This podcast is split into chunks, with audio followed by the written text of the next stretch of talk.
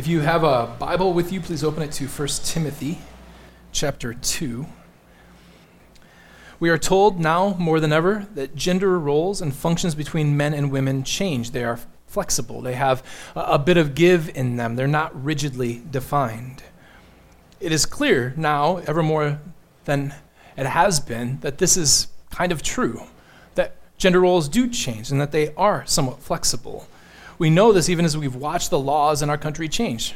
In the 1800s, women not only couldn't vote, but once they were married, they couldn't own property, they couldn't sign a contract, and they couldn't even earn a wage for their work. We rightly see this as a sign of progress and good progress that all of those things are gone now. It was rare to see a woman get any sort of education not too terribly long ago. Bree's grandmother had a master's, and it was unheard of that she would have had a master's in anything at her age and given where she came from. More than that, it would be scandalous for women to have played sports.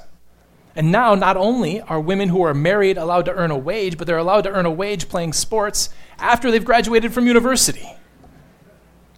It would have been enough to give someone in the 1890s vapors, but today we view it as a perfectly normal thing. Now, men's roles too change, and they've changed, although they've changed less dramatically than women's. It is clear that since the roles and functions of women in our society have changed, these roles have a flexibility to them.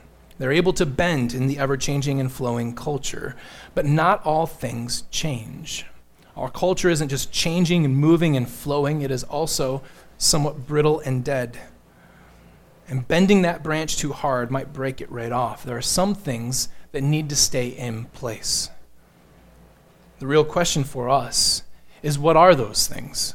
What are the things that, when it comes to men and women and the differences between them, are to be stayed fixed and firmed? And what are those things that are able to bend and move with culture?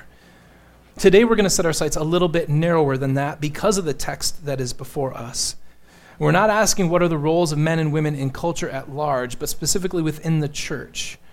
How are men and women different within the church? What roles are we to take on within the church? Now, this is not unconnected with what has come before. As we've been going through 1 Timothy, recall that last week we talked about how we are to pray. And we are to pray specifically so that we can live peaceful and godly lives. We talked last week about Romans 12, 18, or at least mentioned it in passing, where Paul says, If it's possible, as far as it depends on you, live peaceably with all. Last week, as we prayed to God about how to handle people of importance in the culture, we were praying that God handles sort of the other side of that issue. The, as far as we are concerned, we will live peaceably, but we need them to live peaceably with us as well. And so we pray to God to make that happen. This week, it's sort of the other side of that. How are we to live peaceably? How are we to organize and arrange ourselves within the church that we can be peaceful and godly in all of our ways? Today, these important verses from 1 Timothy will help give us guidance on these things. If you would turn to 1 Timothy 2, begin reading with me in verse 8. I desire then that in every place the men should pray, lifting up holy hands without anger or quarreling. Likewise, also that women should adorn themselves in respectable apparel, with modesty and self control, not with braided hair and gold or pearls of costly attire but with what is proper for women who profess godliness, with good works. Let a woman learn quietly, with all submissiveness. I do not permit a woman to teach or exercise authority over a man. Rather, she is to remain quiet. For Adam was formed first, then Eve. And Adam, Adam was not deceived, but the woman was deceived and became a transgressor. Yet she will be saved through childbearing if they continue in faith and love and holiness with self control. This is the word of our God. Before we get into the word of our God this morning, I want to make a note about something. And because of the difficulty of this passage, there's going to be a lot of these little notes that are going to happen throughout this. So just kind of roll with me. The first note I'm going to make is about speaking in generalities. Please understand that when we speak in generalities, we don't mean that this holds in every single situation. We are dealing here with men and women, which respectively make up about half of the population each. Because of that, when we speak in generalities, there will always be instances where what we're saying is not going to be true. So, for instance, if I said that men are taller than women, It doesn't invalidate the point to point at somebody and their spouse who are different in that respect, where the wife is actually taller than the husband. That doesn't invalidate my point, and I'm not looking at anyone in particular. Stop it, people. I didn't pick that out for that. You, you on your own conscience, should bear the weight of what you just thought. So, uh, but because we're speaking in generalities, right, there's always going to be exceptions to these rules. But that doesn't mean that the generality does not hold true. So, the first thing I would like to draw to your attention is Paul's command to men. And Paul's command to men is simply this you must pray without argument. You must pray without argument. As of March in 2016, uh, 2016, the Pew Research Council did a poll on the prayer lives or the religious beliefs of Americans, and it turns out that American women are much more likely to pray than American men. 64% versus 47% said they prayed daily. And I'm going to highlight the fact that they said they prayed daily because a huge portion of those men who said they prayed daily were lying through their teeth. So it's nowhere near 64 47. The gap is well more than that. Much of this, I think, has to do with how our culture views men and what makes men men. We view the centrality of what it means to be a man as essentially something that is self achieving, self motivated, and self sufficient. He needs nothing but his own power, his own will, his own intellect to do what he wants to do. We find this all the time in stories of real men who have exactly these issues. The real men who went out and forged the West with a hatchet, nine fingers, and a will to live, and they battled beasts and fields and weather, and they overcame all of this. We look, that's a real man. Well, as long as those are real men, as long as real men are people who are self sufficient in and of themselves and need nothing, prayer has no bearing on a real man because we view real men as those who are carpe diem and seizing the day, because they are the people who don't need anything else. They are Paul Simon's islands.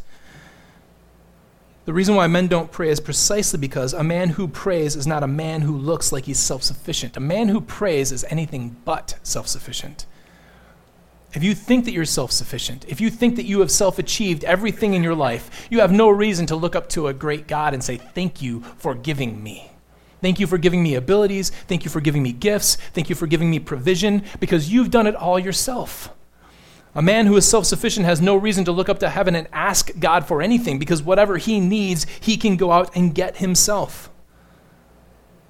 Indeed, it is precisely this which is the reason why Paul calls on men specifically to pray. It's not that he doesn't want women to pray, it's because he knows, like we know, that men are geared in pride to not pray. And that's why he has to look at the men and command them to pray. Men, you are to pray. You are to get on your knees before God in supplicant prayer, asking Him for things, asking Him for help, the desires of your heart, thanking Him and praising Him for what He has given to you. Perhaps our culture is moving in a direction against that. Perhaps our culture is moving away from that viewpoint of men, but I don't think that our culture has moved so far that that is still not the picture of men that we put out continuously. Paul attacks this assumed picture of manliness, not only in telling them to pray, but in telling them not to pray with quarreling or anger. It's fine, we'll pray, but I'm going to be the best at prayer. Right? Our competitive streak, we're going to quarrel in prayer. We're going to say mean and nasty things in prayer. I'm going to pray angry because I'm a man. Paul says, no, you don't do that either. You just, you pray, brother. You just, you pray. Quarreling must cease. Anger must be put away. Listen, if, if anything, it is so fitting for Christian men to pray. The Christian religion is built on the idea that you can't do it. There's nothing that you can achieve that God cares about. You cannot achieve your salvation. You cannot achieve anyone else's salvation. You can't change your own heart. You can't change your neighbor's heart. You can't remove cancer from a loved one. You, you can't take on the powers and the principalities on your own. You cannot defeat the sting of death and the grave on your own. You need help for all of that. And that is exactly what Jesus Christ has come to do. So you pray. You have a great God and a mediator who are willing to give you the desires of your heart so long as they follow the will of your God. Pray. No reason to be angry or quarrel about things, but pray. Christian men must do this because our whole lives are based on the fact that we are not sufficient for these things. Pray, men. And secondly, to women, Paul's command to women you must beautify without gold. You must beautify without gold. If men tend toward a self reliance that is undone through prayer, then women tend toward a self depiction of beauty that is gained through outside adornment. It is gained through how you paint your face, it is gained through the clothes that you wear, the jewelry that you put on, the way you do your hair. This has caused pain and misery amongst women. A recent study of Psychology Today found that 50% of women were dissatisfied with how they looked. You might have thought that that number was higher or lower. I really don't even know what to make of it because the word dissatisfied can mean any of a number of different things. But compare that to men who answered only 41% being dissatisfied with how they look. And you get a sense, you get a sense that women are at least orders of magnitude more self introspective when it comes to how they look than men are. This is just the nature of how men and women work. It at least implies that women care much more about how they look. And this is deeply ingrained in us. It's, it's not just part of the first century culture, and it's not just part of the 20th century culture. It's probably part of every culture everywhere. It's just built into how women interact in the world. Not too long ago, I saw a Christian magazine that ran a story about a Beth Moore book. This book was published around eight, nine years ago or something like that. And Beth Moore was on the cover of that magazine. Now, I didn't see that magazine, I saw next month's magazine. And I was flipping through it. I was waiting for something in the foyer of our church at the time, and I was flipping through it, and I saw a letter to the editor. And in that letter to the editor, um, Beth Moore had written a book about insecurity among women, which no doubt had something to do. I've never read the book. I, am not affirming it or, or denying uh, anything content therein, but she, she no doubt writes about the insecurity of women and how they look in that book. This is a major part of the book. And the letter to the editor said this I find it curious, something along these lines, I find it curious that when she writes about a book and insecurities, when you put her picture on the front of the magazine, you've clearly touched her face up. They, they did edits on her face and how she looked. The, the whole book is about not being insecure about how you look. And the magazine was either so terribly illogical in what they were doing or it's so ingrained that they saw, oh, well, we need to touch that up. That's the whole point of the book. I have no doubt that Beth Moore had nothing to do with her face being touched up, but at the same time, how ingrained must it be that you are writing about a book that says that women should be okay with who they are, making Beth Moore not okay with who she is?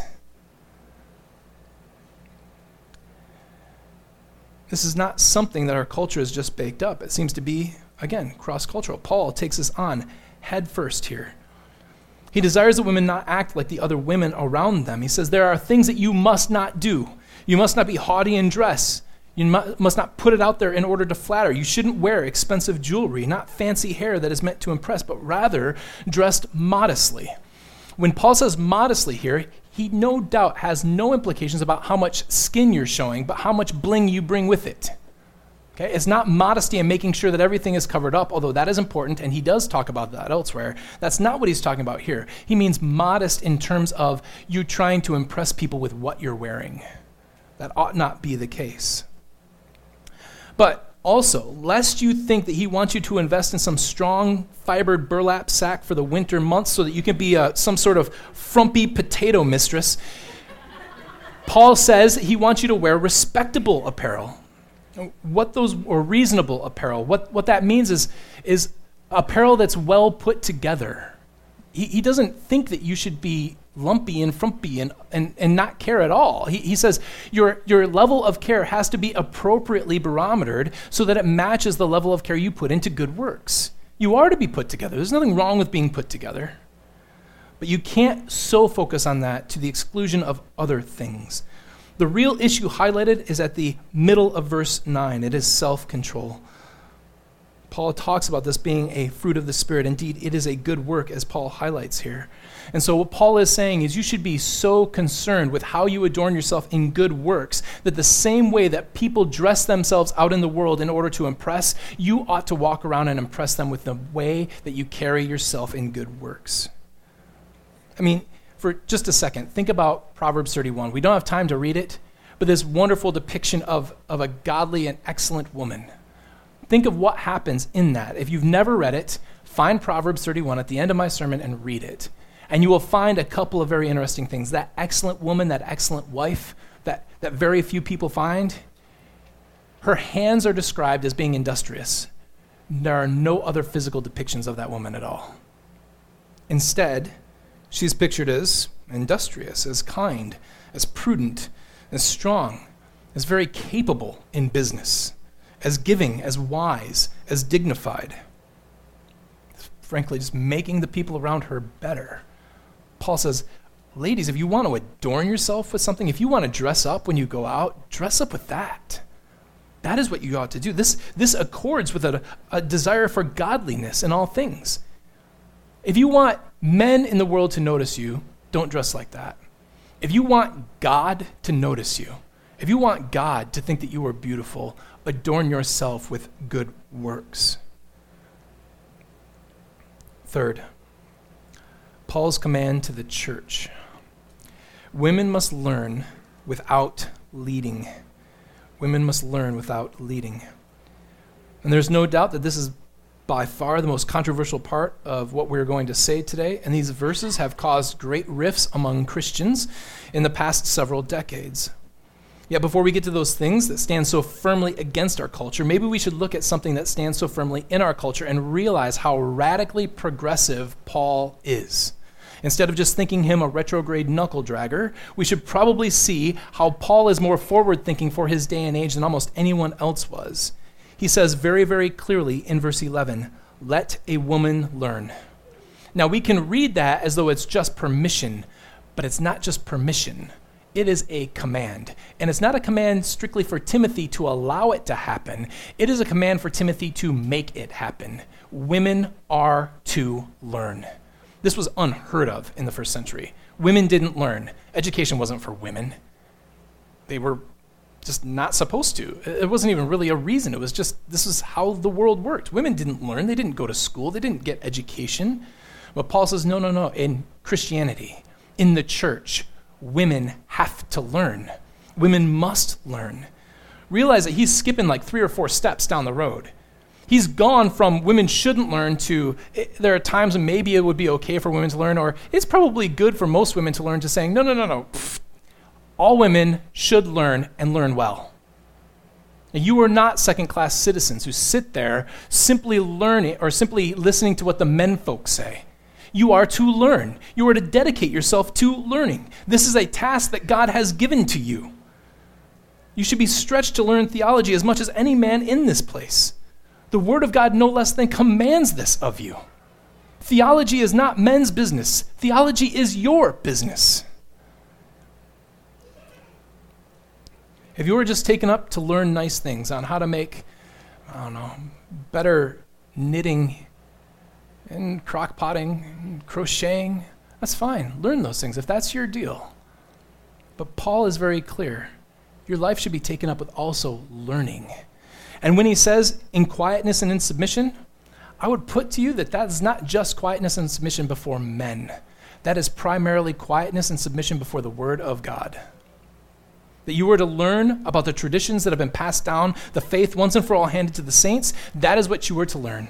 And you were to learn that and to stand under that tradition. You are not to speak out against it, you are not to quarrel with it, you are to accept it as it is given to us. Well, that means that you are not simply to be under the submission of men. That means that you are under the submission of the men who bring the word rightly, because you're under submission to the word. And men, you ought to have no problem with this because this is exactly what we have. You are in submission to me only so long as what I say is in accordance with the Word of God. The second that I say something that is not in accordance with the Word of God, you don't have to listen to me at all. This is not only a scriptural foundation for how we handle things, it is historically how especially Protestants have viewed everything.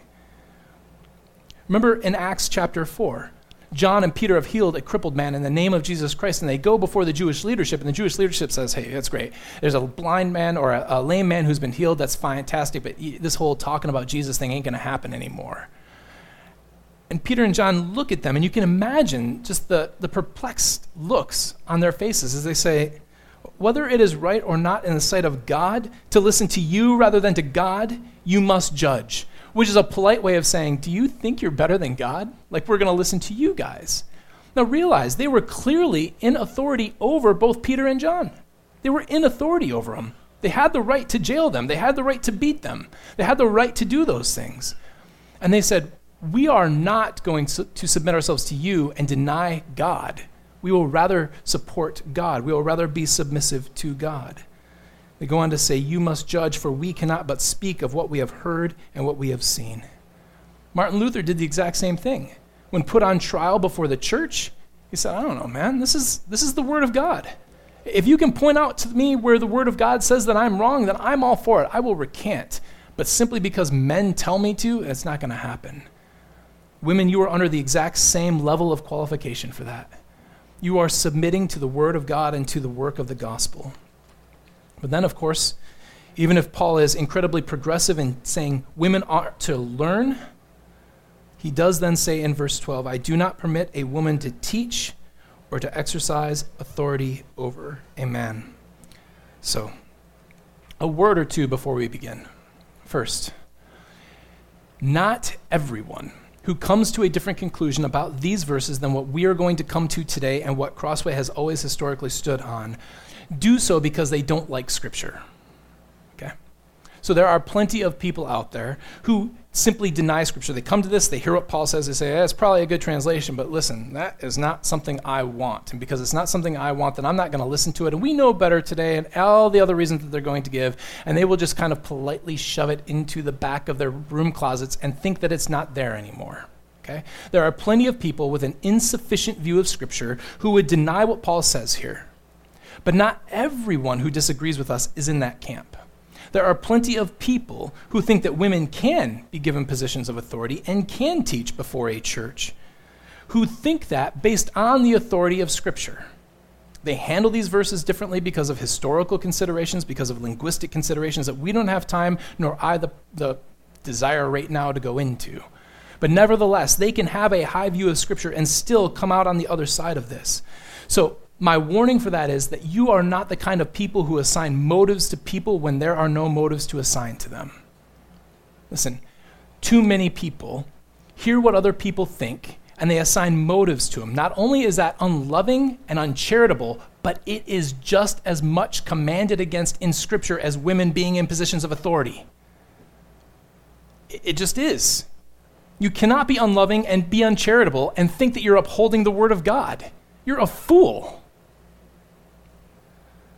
So be careful about that. Not everyone who denies these verses denies the inerrancy or the proficiency of Scripture. Second, I would like a word about the slippery slope argument. This isn't a logic class, we're not going to spend too much time on this. The slippery slope argument is fine as long as it is seen as a warning and it is not seen as a logical eventuality. The slippery slope argument goes like this If we allow A to happen, then B is probably going to happen. If B happens, then C is going to happen. But C is going to lead to D, E, and F, and then F is going to lead to G, and before you know it, we're, we're all the way down the hill. What fun is that?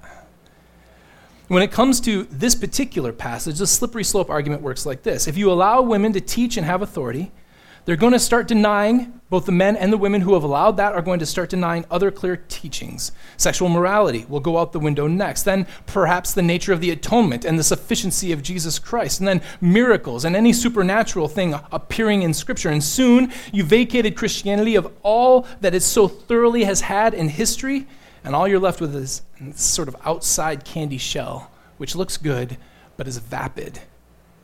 And perhaps that kind of stuff will happen. And perhaps it does in certain quarters. But there are plenty of people around who don't slip on that slope. They are egalitarian. That means that they believe that women are equal both in value as we do, but also in role and function. And you know what they don't do? They don't then deny everything else in Scripture. They don't do it. It's fine to call that a warning, but to think that it's something that has to happen is not good practice. And one of the reasons why it's not good practice is, friends, you are always further down that slope than somebody else. There are plenty of people who, walking in here today, would have seen Meredith come up here, reading scripture and praying, and said, You guys have already given it up. You're, you're two steps away from denying the incarnation. right? You're, you're, you're three steps away from denying the atonement and denying Scripture altogether. And the reason why some of you chuckled is because you know that that could not be further from the truth in here. So don't think that that reasoning applies to other people, but it doesn't apply to you. So let us get to the text. The text as it stands in our translation is good and sufficient to adequately imply everything that Paul wanted it to imply. Most of the problems that people have are not trying to rephrase what we have here. They think that it says something different. I think in my study, both the historical considerations and the linguistic considerations that what the ESV has for us is good translation, and therefore the implications of the verse are very, very clear. If that translation is good, the implications are very clear. Women, while they are allowed to learn, and while they can perform many, many roles within the church, including teaching and having authority over other women and children, are not allowed to have authority or teach men. It's simply that easy.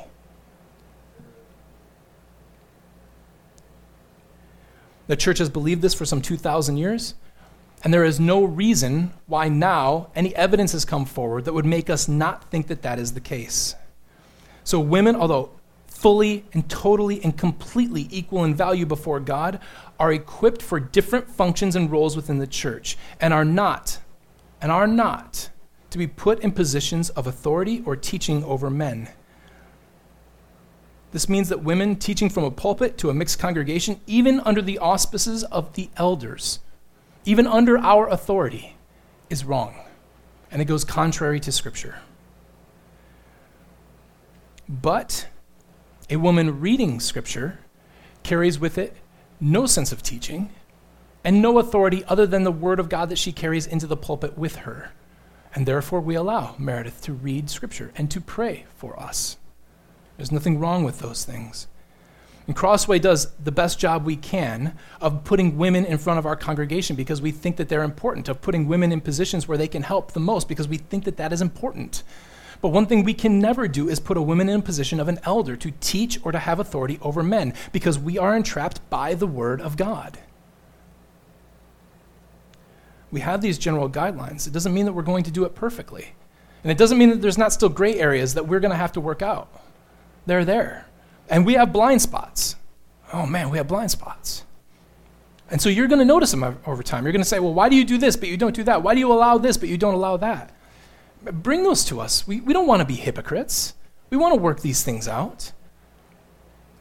And we will do so so we are to be gracious with many who think otherwise than us because there's always different levels. There's always different gradients that we're going to have on how we apply this to the modern church. So be gracious and be kind to people who think otherwise. Listen, friends, this is not a test of orthodoxy. I can't say that strongly enough. This is not a test of orthodoxy. This isn't denying the virgin conception of Christ or the sufficiency of the Word of God or denying the Trinity. It is not that. To treat it like that is incredible theological malpractice. To, to put it as bluntly as possible, Paul cares much more about content than he does context. He cares about the content of what is preached, well, good, and above, well, good, and above the context in which it is preached. So, Beth Moore, the lady who I mentioned before, many of you know and have been helped by her ministry this spring got in a whole heap of trouble because her church allowed her to speak on Mother's Day. And we wouldn't even say not speak, but we would say preach on Mother's Day before their congregation. They handled these verses differently than us. She did it under the authority of the elders. She got run through the coals for that. Not the best. Certainly would never happen here. Beth Moore is a more capable preacher, frankly, than I am but it, it's not according to the Word of God, and we would never let it happen here. But if I had to choose to listen to a Beth Moore sermon, or a sermon from Joel Osteen, or Steven Furtick, or the, the bloke who's at First Baptist Dallas, Beth Moore every time and twice on Sunday. Content means more than context. He starts this letter, by the way, blasting the men for not teaching correctly and it's only into the second chapter and halfway through, almost the full way through it, that he ever gets to the fact that women shouldn't be doing this at all. Context always means less than the content of what is being spoken. The question then becomes why? If women should learn, if they can learn, and they do sometimes better at these things than men, and they do, why not let them teach? And Paul explains in verses 13 and 14. In verse 13, he says, Adam was formed first, then Eve. Now, what I don't think that means is that in the grand scheme of the created order, anything that's formed first matters more than that which is formed later or has authority over it. After all, I don't let my dog tell me what to do, although some of you who own cats, frankly, do that. You let your cat dictate to you, and it's wrong. But that's not what Paul is getting at. What he means is Adam was made first, and I think the implication here is that Eve was made from him. It was out of his rib. Now remember, God could have made Eve any way he wanted to. He could have formed her from the dust, like he did Adam. He could have spoken her into existence simply by speaking and breathing. He could have simply thought, and she would have been. But instead, he pulled her from Adam. And biblically speaking, that gives her some sort of submission below Adam.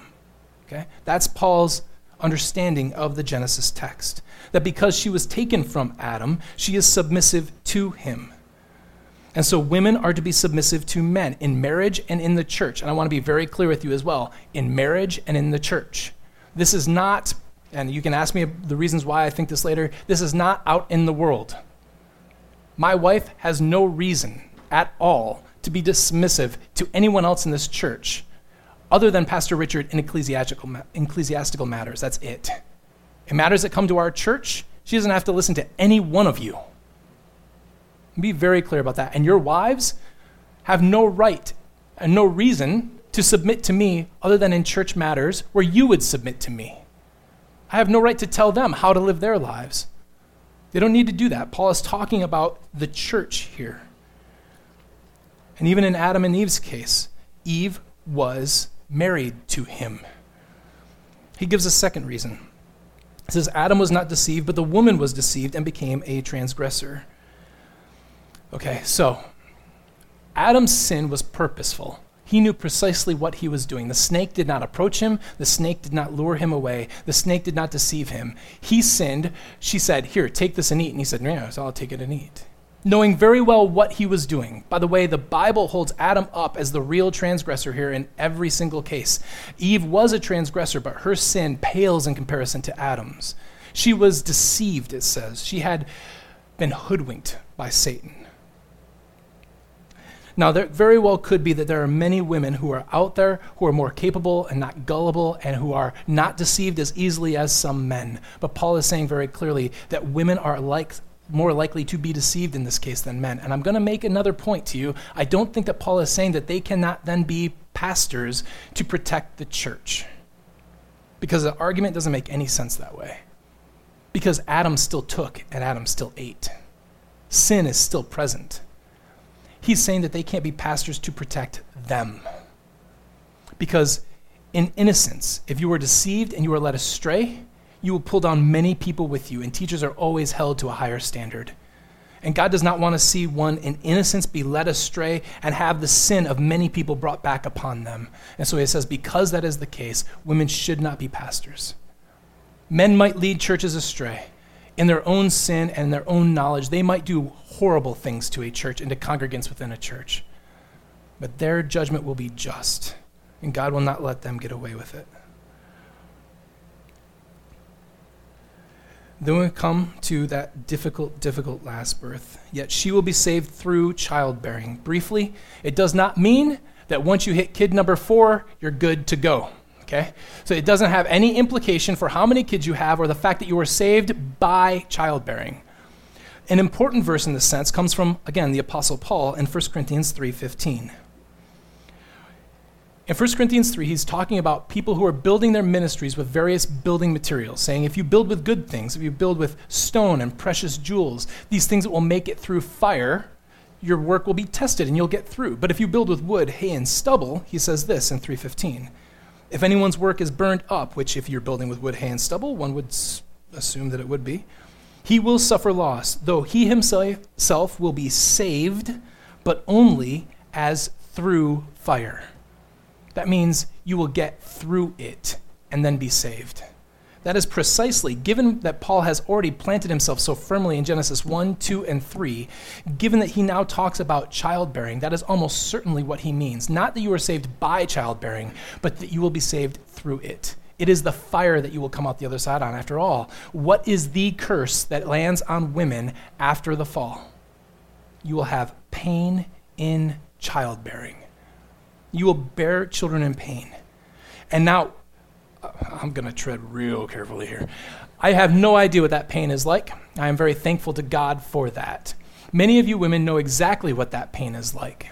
But you also have lived in a time and an age where that pain and the, and the despair that comes around it is much lessened because of our medical technology.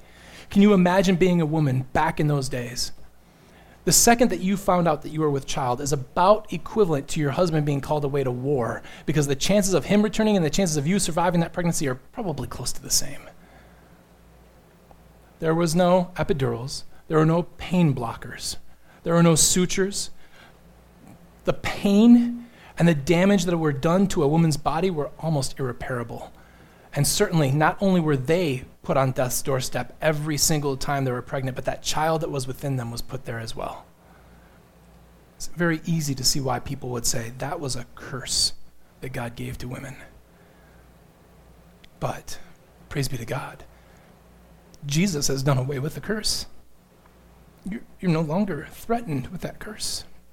No, we're, we're watching that curse be rolled away, even today, as we have better medical technologies, as Jesus has been faithful in a general sense to people to roll back that curse. And there will be a day, praise God, when if you sustain yourselves through faith and love and holiness, that that curse will no longer be upon you. There will be no more pain in childbearing, but God will see you through the curse. In other words, what Paul is doing is he's latching on to the fact that childbirth and pain in childbirth was the curse placed on women and saying that curse, all of the curses are now gone because Christ has taken on the curse, death itself, and has shown himself victorious over it. Those who place their faith in him have no worries about any curses that might befall them. Women continue in faith and love and holiness with self control, and Jesus Christ will deliver you from the curse. It is not cursed to be a woman, and it is not a curse to not be able to lead.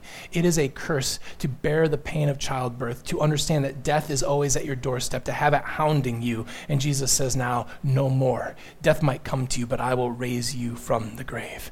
Your curse is no more. Listen, these, these verses all can have an unduly negative feel and they really shouldn't. The fact that they do tells us how much the culture has shaped our understanding of male and female against what I think is the clear teaching of Scripture. So let us rejoice that God has made men and women so well that they can complement one another, not only in equality, but also in roles going forward. That doesn't include just marriage, it includes all of life. And it most certainly includes the church. And what's more, let's praise God for Jesus who has rolled back not just the curse on women, but on all men. That we can know an existence one day free from any of the curse of the fall, free from the pain and the penalty of the fall. Not just women, but men as well, because we all deserve that punishment that Christ has taken from us. I was reminded a couple times at different places this week about the great Isaac Watts hymn, Joy to the World. It it's come up because of VBS and it's come up because of something else that I was reading, and I was reminded of that third verse. He says, No more let sins and sorrows grow, nor thorns infest the ground. He comes to make his blessings flow, far as the curse is found. This is our great hope, even today. That Christ's blessings are flowing out over the world and eliminating the curse. No doubt that curse is seen in childbirth and difficult labor, but it's also seen and the perversion of our culture.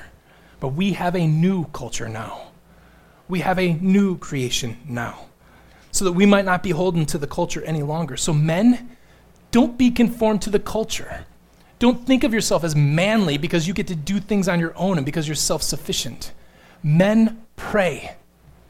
They ask God for help because the difficulties that surround you are greater than you can ever imagine. Pray. Women, you are freed from the curse of thinking that you need to be beautiful to be admired. God cares about your good works. Feast on good works. Adorn yourself. Mount up the good works. And what's more, church, Do not give in to the modern notions of gender, where those notions fly in the face of God's revealed word. Do not fall under the weight of the culture.